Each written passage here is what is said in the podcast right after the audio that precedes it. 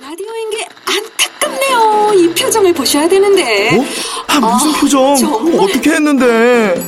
KBS 라디오 7개 채널에서 제공하는 최고급 정보들을 사진과 기사 그리고 영상으로 확인하실 수 있습니다. 읽는 라디오 KBS 라디오 홈페이지 라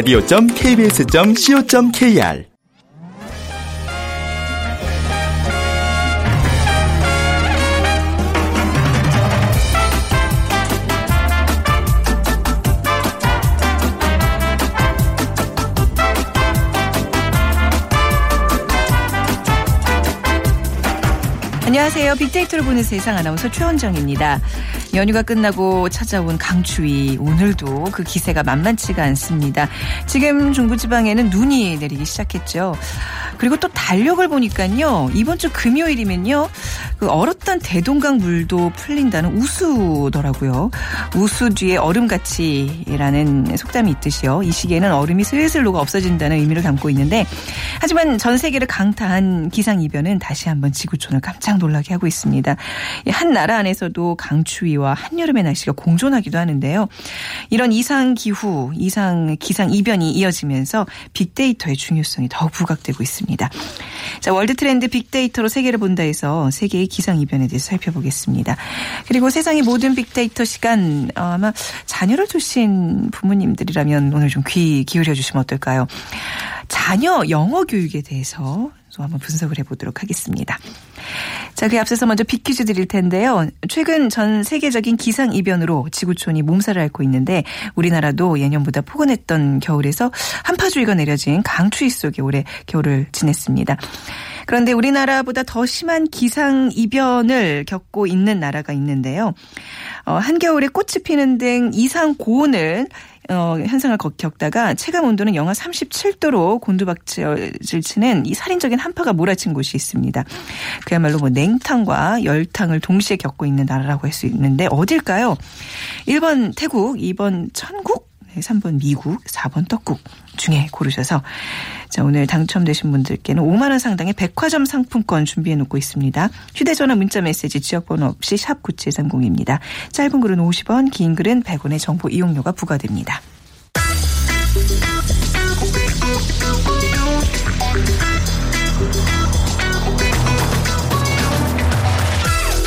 오늘 여러분이 궁금한 모든 이슈를 알아보는 세상의 모든 빅데이터.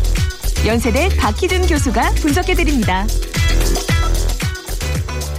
네, 세상의 모든 빅데이터 연세대학교 정보산업공학과 박희준 교수 나오셨습니다. 안녕하세요. 네, 안녕하십니까. 네, 영어 교육이라는 이 단어, 이, 예. 이 단어만 딱 이렇게 봐도 가슴이 답답해지는 게 뭐 학생들도 그렇지만 부담스럽죠. 부모님의 마음도 마찬가지예요. 뭐 예. 교수님도 지금 자녀가 몇살몇 살이시죠? 여덟 살 다섯 살인데요 그 관심 많으시죠. 네, 어떻게 해야 좀 될까? 고민 많습니다. 네, 뭐 조기 영어 교육을 시킬 것이냐, 아니면 그냥 그 어떤 뭐 한 3학년 때부터 이제 정규 교육 과정이더라고요. 그때까지 예. 그냥 기다릴 것인가? 어떻게 뭐 개인적으로 좀 질문을 드리자면 지금 어떻게 하고 계세요? 아직 고민인데요. 저희 네. 첫째는 요번에 이제 초등학교를 입학을 하는데 네. 첫째는 사실 아직까지는 뭐 크게 영어 교육을 시키지 않았었고요. 네. 그다음에 둘째는 이제 유치원에 들어갈 시기인데 사실 뭐 근데 주변에 그 사립 유치원은 사실 대부분이 영어를 영어 중심으로 하죠. 이제 프로그램들이 운영이 되기 네, 때문에 네. 영어를 가르치지 않는 사실 그 유치원은 찾기가 좀 힘든 어, 편이고요. 네네. 그래서 저도 뭐 이런저런 고민을 많이 하고 있습니다. 최근에. 뭐 이제 우리 둘도 예, 예. 열기가 뭐 대단하잖아요. 제가 지금 이제 영어 유치원, 외국어 학원 말씀을 네. 드렸는데요. 네. 음. 최근에 보면은 속셈 학원, 심지어는 뭐 태권도장 웅변 학원까지 영어로 하는 태권도가 예, 있어요. 영어반을 운영하지 않으면 네. 영업이 힘들다 고 할 어. 정도거든요. 네. 그리고 뭐 새벽에 또 우리 유아들에게 전화를 해서 네. 어, 영어 단어를 물어보고 테스트하는 음. 아유. 그런 또 이제 프로그램도 있고요. 네. 뭐 하여튼 요즘 뭐 이 영어 교육에 대한 열기는 참 대단한 것 같습니다. 꽤 됐어요. 이 열풍이 분지는요. 근데 예. 아직까지도 이제 식을 줄 모르고 그 열기는 뜨거워지고 있는데 SNS상에서의 반응 어떤가요? 여론 동향 조사를 해보면요. 네. 긍정적인 반응이 한 50.4%가 나왔고 지난 세 달간 음. SNS상의 데이터 분석을 한 건데요.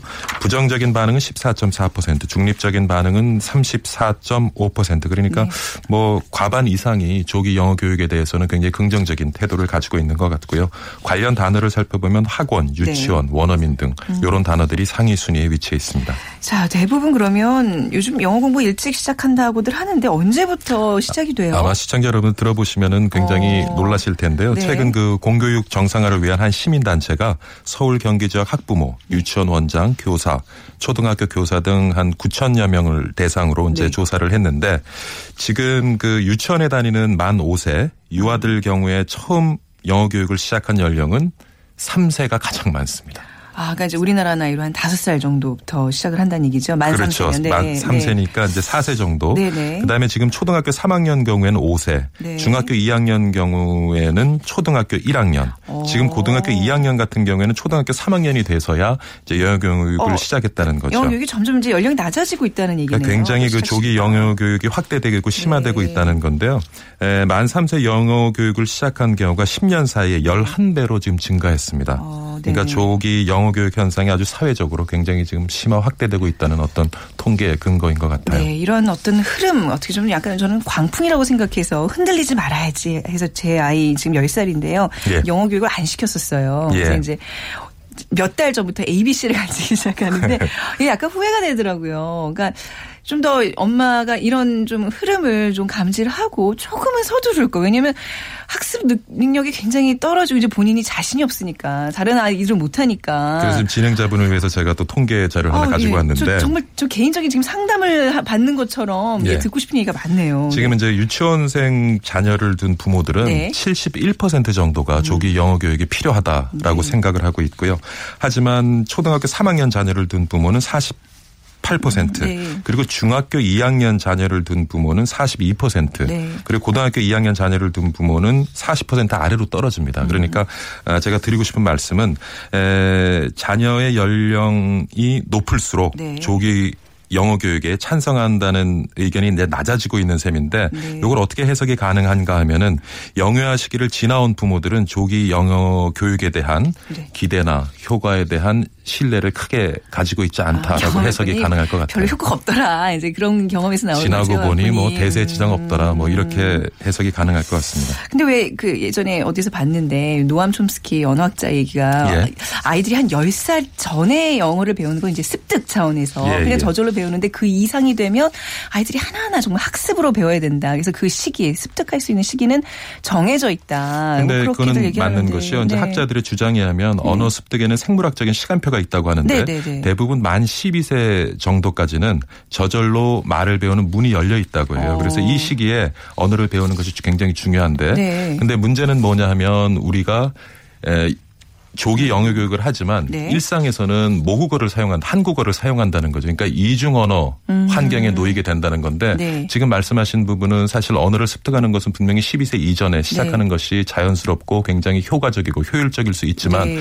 우리 같은 경우에는 아이들이 두 가지 언어를 동시에 그 시간에 배워야 한다는 것이 굉장히 문제가 될 수 있겠죠. 음. 아이에게 이제 뭐 너무 일찌감치 스트레스를 주는 행위가 될 수 있다. 그래서 보면은요, 네. 우리가 대부분 이제 영어 조기 교육을 시작할 때 음. 에, 앞서 얘기했던 것처럼 유치원이나 어린이집에서의 어떤 특성화 프로그램을 통해서 네. 특별 활동을 통해서 이제 영어 교육을 시작을 하는데 그런데 사실 그 유치원 원장이나 네. 교사들은 대부분 이 조기 영어 교육에 대해서 굉장히 부정적인 견해를 많이 가지고 있습니다. 어. 네. 그렇지만은 85.2%가 네. 음. 학부모들의 요구에 의해서 사실은 이런 프로그램을 지금 운영하고 있다고 나오고 어, 있거든요. 그러니까 전문가들 입장에서는 이게 바람직하지 않다는 걸 전문가들은. 한 네. 음. 52.8%가 유아의 발달 교육상 조기 영어 교육은 적합하지 않다라고 생각을 하고 있는 거예요. 네. 하지만 부모들의 요구에 의해서 지금 할 수 없이 조기 영어 교육 프로그램을 운영하고 있- 있다고 보는 거거든요. 음. 왜 길거리에서 외국인이 이렇게 이제 뭐 있거나 뭐, 뭐 이제 외국어를 해야 될 수 있는 그런 상황이 생기면 아이들 엄마들 어떻게 하는지 아세- 아세요? 가서 영어 해봐. 가서 뭐 시켜봐. 그리고 못하면 너 여태까지 배웠는데 왜 그거 한마디 못하니 예. 하면서 나오는 그런 광경을 제가 많이 목격했거든요. 그러니까 어떻게 보면 우리가 우리 부모 세대가 영어 공부는 많이 했지만 제대로 된 네. 음. 영어 공부를 못했기 때문에 그것을 어떻게 자녀를 통해서 조금 이렇게 예, 자기가 못한 것을 채워가려는 그런 것일 수도 있고요. 근데 지금 또 재밌는 것이 네. 사실 사실은 그런 많은 유치원들이 부모들의 요구에 의해서 음. 영어 특성화 프로그램을 운영하고 있는데 참 이게 이중적입니다. 네. 그러면 그런 학부모들 대상으로 어, 유치원 자녀를 둔 학부모들을 대상으로 유아기 교육의 가장 중요한 것이 무엇이냐라는 설문조사를 해보면요 네. 대부분이 인성 지도예요. 인성 지도고 말은 그렇게 하지만. 예. 네. 그 다음에 어. 영어 등 외국어 지도는 한 1.7%에 아. 그칩니다. 그러니까 어, 굉장히 좀 이게 네. 학부모들이 이중적인. 이중적이네요. 그러니까 무엇이 중요한 건지는 알고 있으면서 네. 주변에서 워낙 그 조기 영어 교육의 열풍이 거세다 보니까 많은 고민들을 하시는 것 같아요. 네. 이게 조기 영어 교육 이게 굉장히 문제인 거예요. 그러니까 아이들이 실제로 어떤 현상들이 나타나나요? 여기 너무 심하게 이제 노출이 되면. 그러니까 학문적인 네. 연구 결과도 나와 있는데요. 이중 언어 학회 연구 결과에 따르면 영어 몰입 교육 노출 시간이 예, 많은 종일제 영어 유치원에 다닌 아동들이요. 음. 네. 시간제 영어 교육을 받은 아동 에 비해서 한국어의 정확성과 어휘 구사력이 크게 뒤친다는 아, 그러니까 예. 조사를 해보면 통계적으로 유의미한 수준에서 뒤처진다는 그러한 굉장히 중요한 포인트. 근거가 있습니다. 예, 네. 예를 들면 이제 에, 대사 없는 그림책을 보여주고 네. 이야기를 꾸며보도록 한 실험에서 종일제 영어 유치원에 다닌 아동들은 문법적으로 부정확한 네. 문장을 말하거나 적당하지 않은 어휘를 선택하는 비율이 일반 유치원이나 시간제로 영어 교육을 받은 학생보다 굉장히 높다고 해요. 네. 물론 이제 제가 말씀드리는 것은 한국어 경어입니다. 네네. 그러니까 모국어를 제대로 배우지 않은 상태에서 영어를 먼저 음. 어, 배우기 시작하게 되면 이러한 어떤 그 우리가 모국어를 사용하는데 네. 굉장히 어려움을 겪을 수 있고요. 더 나아가서 여러 가지 이제 제가 오늘 그 연구 결과를 가져왔는데 네. 이러한 현상은 초등학교 이후에도 학업 성취도에서도 굉장히 부정적인 영향을 음. 그래요? 예 그러니까 어. 하나의 모국어를 완벽하게 습득을 하고 그 모국어를 기반으로 해서 어떤 논리적인 네. 그런 통찰력을 키워 나가야 되는데 그 기반이 무너지다 보면 그렇죠. 앞으로도 그 학업 성취력에도 굉장히 예, 문제가 발생할 수 있다는 연구 결과들이 많이 그 있습니다. 결국 이제 중고등학교 가면 수학 때문에 고민들을 하는데 이 예. 수학이라는 게 결국 국어 실력의 기반이 맞습니다. 예, 둬야지 이게 가능하다면서 이게 예, 예. 이해력이라는 게 이제 언어를 통해서 발달하는데 어, 영어부터 강요하면 아까도 이게 무너질 수 있다. 말씀을 음. 드렸지만 네. 사실 우리가 묻지마 교육을 많이 시키는 것 같아요. 주변에서 교육을 시키니까 아, 뒤처질 것 같고. 불안하면서. 예. 교육을 시키게 되는데 근데 저기 학부모분들 오늘 이 방송을 들으시면요. 우리가 왜 영어 교육을 시키는지에 대해서 그 목적을 좀 우리가 사실 뭐 아이들 한두 달 뒤에 배낭여행 보내자고 좀 영어 가르치는 거 아니잖아요. 네. 대부분 학부모들이 10년, 20년 뒤를 내다보고 음. 아이들이 성장했을 때, 그러니까 네. 앞으로는 좀 더 이제 국제 사회가 되는데 그런 이제 유창한 영어로 국제 사회에서 네. 경쟁력을 가지고 잘 성장해 나가기를 바라는 마음에서 맞습니다. 사실은 우리가 영어 교육을 시키는데 네. 그런데 더 중요한 것은 사실 아까 말씀드리지만 에, 물론 영어 능력도 중요하지만 논리적인 사고력 음. 그리고 주변과 소통할 수 있는 그런 감성적 소통 능력 이것이 기반이 되고 영어는 하나의 도구가 되는데 네. 아. 주객이 전도됨으로써 그러니까 제대로 된 어떤 모국 교육이 되지 않은 음. 상태에서 조기 영어 교육을 하면 논리적 사고력도 떨어지고 주위와 소통하는데 감성적 교감도 떨어지고 네. 이런 여러 가지 문제점이 있는 것을 좀 여러분들이 네. 인식을 해주시는 게 중요할 것 같아요. 부모들의 인식 전환과 더불어 이루어져야 되는 게 있을 것 같아요. 부모 생각이 바뀐다고 다 달라- 달라지는 게 아니잖아요. 그렇죠. 그러니까 어떻게 우리가 고육 교육 환경에 대해서 네. 좀 모르겠습니다. 정부도 네. 음. 조금 어떤 제도적인 접근이 필요할 것 같은데요. 그러니까 좀 체계적이고 네. 어, 이- 어, 조기 영어 유아 교육이 좀 적기에 제대로 된 방법에 의해서 이루어질 수 있도록 그런 음. 네. 풍토를 마련하는 좀 에, 그러한 여러 가지 제도적인 보완 장치는 굉장히 네.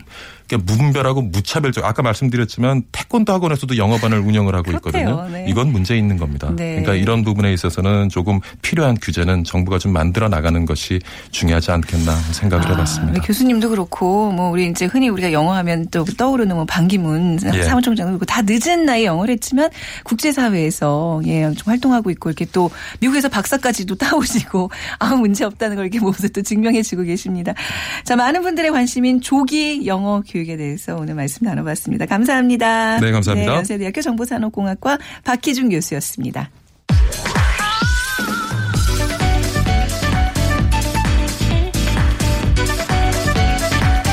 월드 트렌드 빅데이터로 세계를 본다. 르몽드 디플로마티크 임상훈 기자와 빅커뮤니케이션 전민기 팀장이 분석해 드립니다.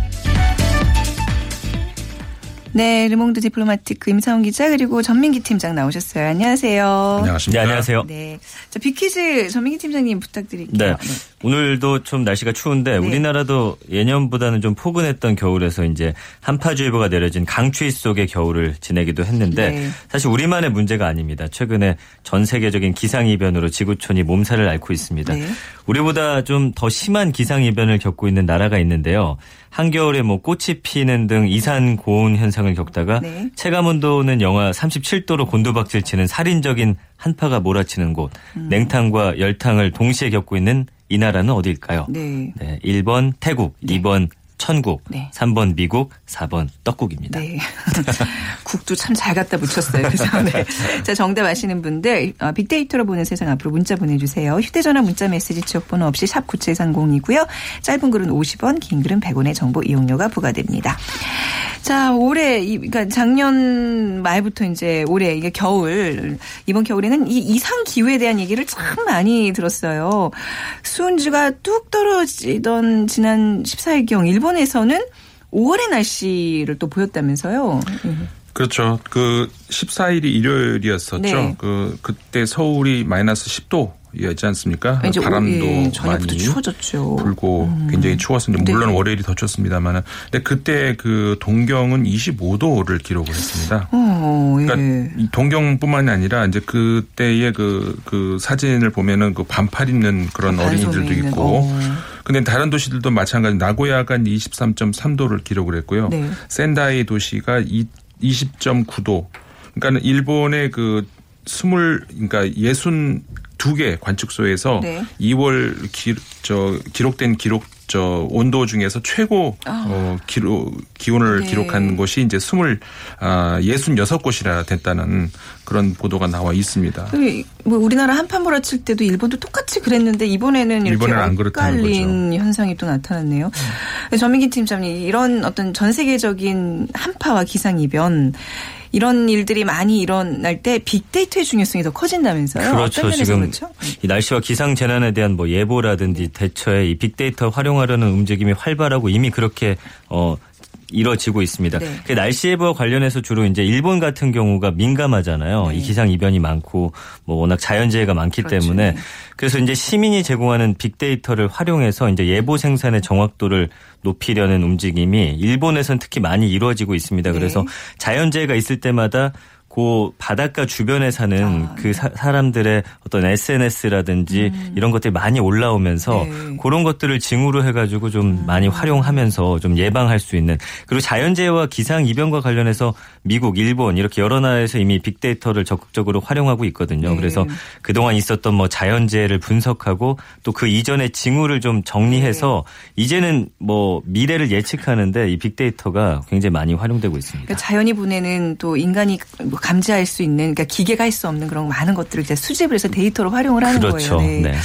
한파와 기상 이변에 대한 SNS상의 반응은 어떤가요? 최근에 이제 한파와 기상이변에 대한 SNS의 관심이 워낙 뉴스도 많이 나오다 보니까 지금 뜨겁습니다. 그래서 같은 강- 작년 같은 기간에 비해서 이 두 단어에 대한 언급이 500% 이상 증가를 했거든요. 네. 그래서 연관어만 봐도 기상, 기후, 폭설, 심각하다, 엘니뇨, 지구 온난화 이렇게 기상 이변과 한파와 관련된 뭐 부정적인 언급들이 좀 많이 있습니다. 그러면서 음. 네. 이 자연재해에 대한 어떤 좀 두려움이 네. 이제는 조금씩 생겨나는 것 같더라고요. 그 이제 막 한파를 겪다가 날씨가 따뜻해지면 아 이제 봄인가 보다 이러면서 좀 반길 수도 있지만 이번에 이 일본 2월 날씨는 조금 이상한 거잖아요. 이상하다고 지금 다 느끼는 거잖아요. 그래서 보통 그렇죠. 2월 날씨가 어떻죠? 사실 그 일본 같은 경우에는 그 기온이라든가 전체적으로는 기후가 우리나라하고 아주 크게 다르지는 않고 네. 그러니까요. 네. 뭐 비슷하게 이제 가는 그런 양상을 음. 보이는 데 다만 이제 일본이 길게 뻗은 섬나라지 않습니까? 네. 그러다 보니까는 그 북쪽하고 남쪽하고 그 위도 차이가 굉장히 크고 22도인가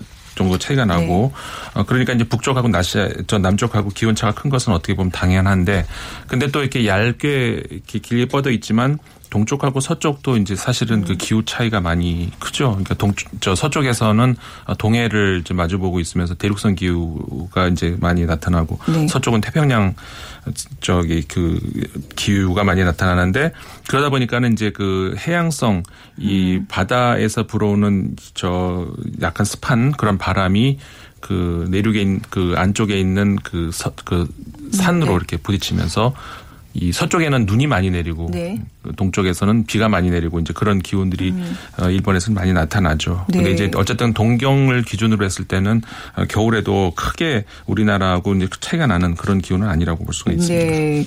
미국도 이번에 마찬가지였잖아요. 동부와 서부의 날씨가 확연히 또 이번에도 달랐다면서요. 그렇죠. 네. 이번에 미국의 경우 그 아주 정말 그 어, 기온 차가 네. 같은 나라 안에서도 어, 도시별로 크게는 50도 이상을 보니까 50도 요? 53도 차이가 나더라고요. 어떻게 하루에? 오. 그 예를 들어서 이제 보스턴 같은 경우가 마이너스 23도를 기록을 했거든요. 네. 근데 이제 그날 바람도 굉장히 많이 불고 어, 이날 이 기록된 날이 언제였냐면 아까 말씀드렸던 2월 14일 며칠 네. 바로 며칠 전이거든요. 예, 체감 온도는 마이너스 37도까지 내려갔다고 어, 합니다. 네. 그래서 이제 그쪽 바다 쪽 항구 쪽에서는 어, 북극에서 보통 어, 볼수 있는 북극 바다 안개 현상, 그러니까 물 에서 이렇게 저 연기처럼 이렇게 그 올라가는 그런 현상까지 나타났다고 하고 그런데 동시에 그 서쪽 지방 로스앤젤레스에서는 30도를 기록을 했다고 하거든요. 아, 그렇군요. 물론 이제 그 캘리포니아 이쪽 로스앤젤레스 이쪽이 날씨가 뭐 겨울에도 좋기로 유명하지 않습니까?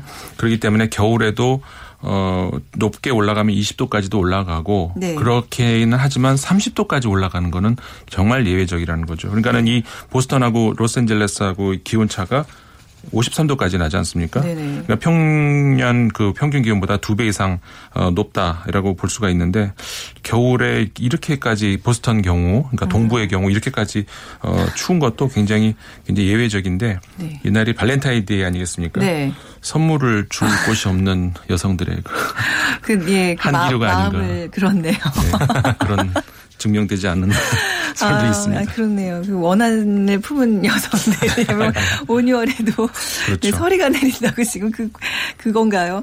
네 아무튼 우리나라에도 이제 요즘 한파가 기승을 부리고 있는데 우리 저번에 왜 임상훈 기자께서 이 원인을 그 뭡니까 그 폴라 보텍스 네. 아주 쉽게 설명해 주셨어요. 네, 네. 팽이로 예. 그 쳤는데. 나, 름 히트 친 거죠. 아니 저희도 이제 그 이외에도 이제 다른 분들한테 얘기를 들었는데 이만큼 쉽 게 설명하시는 분은 못 봤어요. 그렇죠. 네, 네. 네. 전민기 팀장이 한번 해주시겠습니까? 그 이유, 예. 그때 그걸 그냥 갖다 붙였으면 좋을 것 같은데 어쨌든 네. 폴라 보텍스를 다시 한번 설명을 드리면은 이제 북극 남극 이 극지방 성층권에서 형성되는 영하 한 60도에서 50도 정도의 이 강한 저기압성 어떤 편서풍 기류입니다.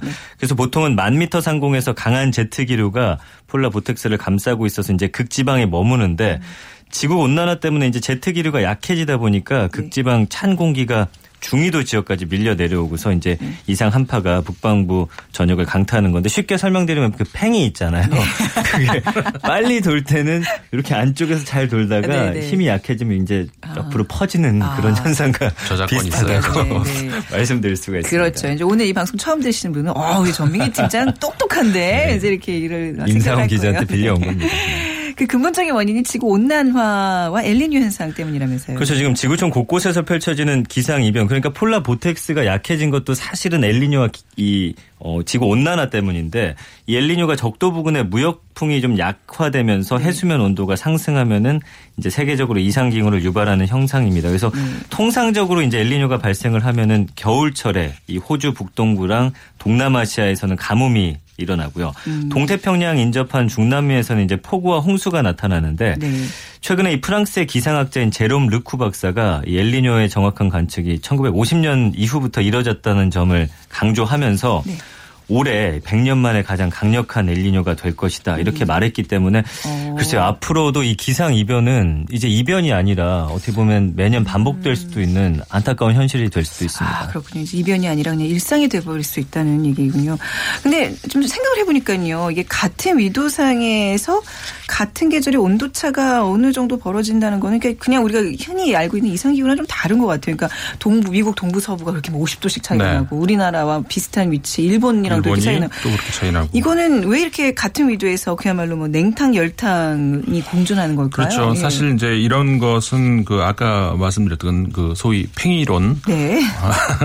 으로는 설명이 잘안안 되는 되죠. 현상이죠. 네, 네. 아, 그래서 여기서는 다른 팽이론이 아니라 이제 네. 풍선론을 가지고 풍선론. 설명을 설명을 드려야 되는데 어, 네. 예. 아, 그러니까 이게 이런 거죠. 아까 이제 팽이 이- 이야기를 다시 한번 말씀드리면 팽이가 이제 힘이 셀 때는 네. 꼿꼿이 서서 돌지 않습니까? 네. 그래서 이제 그 찬 기후를 이렇게 꼭 가운데로 모아주는데 네. 이게 힘이 약해지면서 이제 퍼지면서 하니까 밑으로 내려온다. 네. 거기까지는 맞는데 근데 내려올 때 이게 같이 동시에 동그랗게 이렇게 그 정원을 그리면서 내려오는 건 아니라는 아니죠. 거죠. 네. 더 강하게 내려오는 부분이 있고 약하게 내려오는 부분이 있지 한쪽으로 않습니까? 쏠려가는 경우가 그렇죠. 있고 그런 거죠. 그러면 네. 풍선을 우리가 누를 때 네. 한쪽을 아. 누르면 다른 쪽이 튀어나오잖아요. 풍선 효과. 그렇죠. 그러니까는 네. 한쪽이 온난화가 강할 때그 네. 바로 옆에 있는 쪽은 그러니까 흔히 이거를 그러니까 사행 그러니까 뱀 사, 뱀 사자를 써서 네. 사행이라고 표현을 하는데 그러다 보니까 이렇게 어, 구부러진 그런 그 원을 그리면서 네. 어, 한쪽은 굉장히 추운데 바로 옆은 또 굉장히 더워질 수 있고 네. 그런 현상이 온다라고 과학자들이 이게 언제 완전히 뭐 증명된 것은 아니지만 흔히 과학자들이 이렇게 얘기를 하죠. 지구과학 전공하셨어요? 저는 굉장하시네요. 수사학을 전공해서 무슨 학이요? 수사학. 이요 아. 모든 이 말로 푸는 아, 그렇구나. 이게 또 그렇게 연관이 되는구나. 아, 그 사기, 사기는 아닙니다. 아니, 아니, 아니, 아니, 누가 수사학을 사기라 그러는 거야. 야, 지구과학에 또 이렇게 조회가 깊으시 아니, 이렇게 설명 이제 쉽게 해주시니까. 음, 좋네요, 예. 진짜. 예. 그러니까 이제 이런 현 상들로 인해서 미국에서도 이제 기상 이변이 점점 심각해지고 있다면서요. 그렇죠. 말씀해 주신 현상이 미국 보스턴만, 뭐 뉴욕만 보더라도 알 수가 있잖아요. 그래서 크리스마스 전에는 막 25도까지 올라가서 네. 반팔 입고 그렇죠. 있다가 네. 며칠 지나자마자 막 폭설이 엄청 왔잖아요. 그러다가 이번에는 또 한파까지 내리면서 어 엄청난 지금 기상 이변을 어.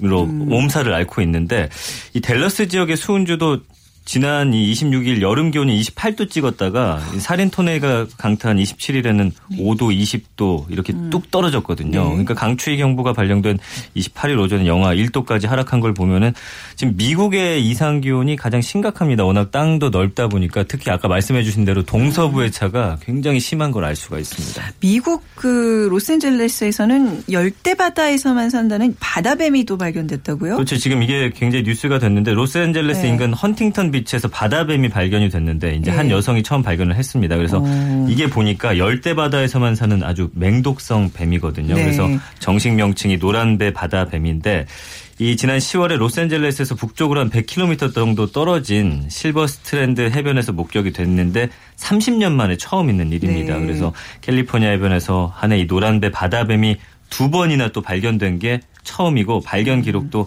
사실 그동안 미국 역사상 다섯 번밖에 없는 현상이었어요. 그래서 열대 바다뱀의 출현도 이 적도 부근 해수면 기온이 상승하는 역시나 이 엘리뇨 영향으로 분석이 되고 있습니다. 이런 기상이변 뭐 1, 2도 차이 나는 게뭐 그렇게 됐을까 싶지만 이게 한 지난 20년간 전 세계에서 이런 지구 온난화로 인해서 굉장히 많은 사람이 목숨을 잃었더라고요. 참 안타깝게도 이제 네. 올해 초 유엔 재해경감 전략기구가 보고서를 발표를 했는데 네. 기후 변화로 이런 자연재해가 앞으로 얼마나 많이 증가할지는 좀 예측하기 어려운데 네. 이 기후 변화와 극단적 기상 이변 사이에는 어떤 명확한 상관관계가 있다 이렇게 음. 밝혔어요. 그래서 보고서를 보니까 1995년 이후에 홍수와 혹서, 혹한 등 기상 이변으로 무려 60만 6천 명이 사망했고요. 네. 41억 명이 다치거나 집을 잃어서 긴급 구호를 받아야 했습니다. 네. 그래서 특히 2005년에서 2014년 10년간 집계된 주요 자연재해가 335건이거든요. 네. 이거는 그 전에 10년이죠. 1995년부터 2004년에 발생한 건수보다 14% 증가한 거고요. 1985년에서 94년까지 이때보다는 지금 두 배 이상 증가한 거기 때문에 10년이 지날 때마다 발생하는 지금 빈도수가 뭐 거의 두 배 이상으로 지금 폭발적으로 발생을 하고 있거든요. 그래서 앞으로의 이 인명 피해라든지 재산 네. 피해는 정말 상상하기 어려울 정도로 지금 큰 피해가 예상되고 있습니다. 세계 평화를 위협하는 게 예전에는 이제 전염병, 전쟁, 테러였다면 이제는 기후가 또 하나의 변수로 작용한다고도 봐야 될 것 같아요, 그렇죠. 문자님. 네. 그러니까 예를 들어서 네. 이제 인구 이동이라든가 네. 이제 테러 이런 것들도 사실은 기후 변화하고 굉장히 깊은 관련이 있다 이런 그렇죠. 그 학계의 보고도 있고 네. 어, 굉장히 앞으로는 이 기후에 관련된 어떤 문제가 정말 그 심각한 그먼 음. 훗날의 얘기 아니라 정말 다가온 그 우리 현안이 아닌가 그런 생각이 듭니다. 네. 전 세계적인 기후 변화뿐만 아니라 지금 한반도의 기후 변화도 급격하게 진행되고 있다면서요? 그렇죠. 네. 최근 어떤 각종 연구 보고서라든지 기후 변화 관련 논문 또 기상청이 발표한 걸 보니까 네. 한반도 기후 변화 역시 급격히 진행이 되고 있습니다. 그러면서 각종 기상 이변이 속출하고 있는데 2014년에 기억하실지 모르겠는데 경기도 고양시 일산에서 네. 이 용오름이라고 하잖아요. 회오리 바람을 이 가리키는 우리말인데 네, 네. 이런 현상이 발생해서 비닐하우스 수십 채가 파손됐고요. 음, 네. 또 2015년에는 유례 없는 중부지방 가뭄으로 강원도와 경기 일부 지역에서 지금 생활용수 부족, 과수작물에 피해를 줬고 네. 올겨울에 특히 이제 서울에서 영하 한 24도를 기록하는 한파가 발생하기도 했는데 그렇죠. 이제 다른 국가 이야기가 아니라 우리의 이야기이기도 하기 때문에 더 관심과 기회를 기울여야 할 것 같습니다. 음. 그렇죠. 뭐 전 세계적인 현상, 우리만 피해갈 수 있는 그런 이제 상황은 절대 아닌 것 같아요. 네. 자, 오늘 정말 그야말로 냉탕과 열탕이 공존하고 있는 이 이상 기후에 대해서 두 분과 함께 살펴봤습니다. 르몽드 디플로마티크 임상훈 기자, 빅데이터 전문가이신 전민기 팀장과 함께했습니다. 두 분 감사합니다. 감사합니다. 고맙습니다. 네. 7253님 저희가 백화점 상품권 보내드릴게요. 3번 미국 맞춰주셨어요. 자연재해들이 요즘 다양하게 발생하고 있습니다. 특히나 폭설과 강추위도 문제지만 허리케인이라는 강력한 자연현상 앞에서 우리네 인간들은 정말 작게만 느껴집니다 하셨어요. 네, 자 빅데이터로 보는 세상 내일은 빅데이터로 보는 환경 마련되어 있습니다. 함께 해 주세요. 내일 오전 11시 10분에 다시 찾아뵙겠습니다. 지금까지 아나운서 최현정이었습니다. 고맙습니다.